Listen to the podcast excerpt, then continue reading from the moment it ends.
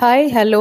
నేను మీ మాధురి. నా స్వీయ అనుభవాన్ని మీతో పంచుకోవాలని, నాకున్న ఒత్తిడిని కొంత తగ్గించుకోవాలని చేసే ప్రయత్నంలో భాగమే నా ఈ పాడ్‌కాస్ట్ ప్రయాణం. ఈరోజు నేను 'పెళ్ళి చేసి చూడు' అనే ఒక టైటిల్ తోటి నేను ఎదుర్కొంటున్నటువంటి విచిత్రకరమైన పరిస్థితుల్ని మీతో షేర్ చేసుకుంటాను నేను.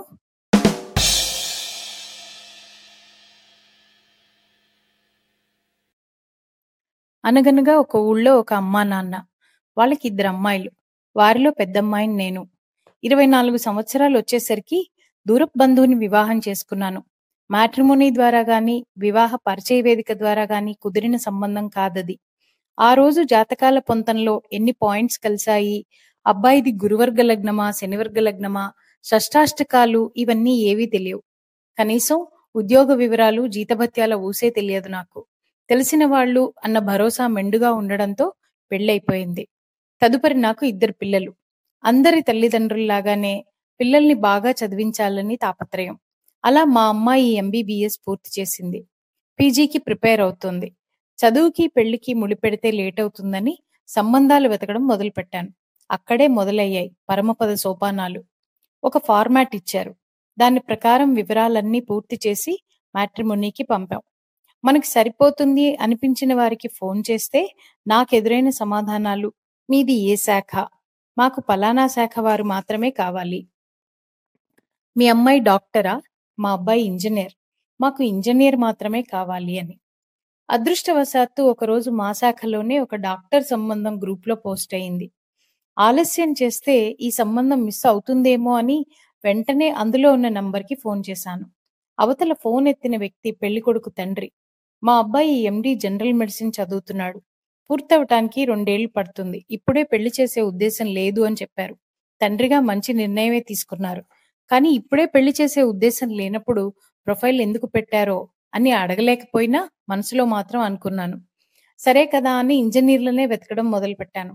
జాతకాలు కుదరక కొన్ని, కుదిరితే వారి కోరికలు భారీగా ఉన్నాయని కొన్ని వదులుకోవాల్సి వచ్చింది సెలవు రోజు వచ్చిందంటే చాలు ప్రొఫైల్స్‌ని ఫిల్టర్ చేసుకోవడం, వారితో మాట్లాడడం, జాతకాలు సరిపోల్చడానికి ఇవ్వడంతో సెలవులు ఆవిరైపోతున్నాయి.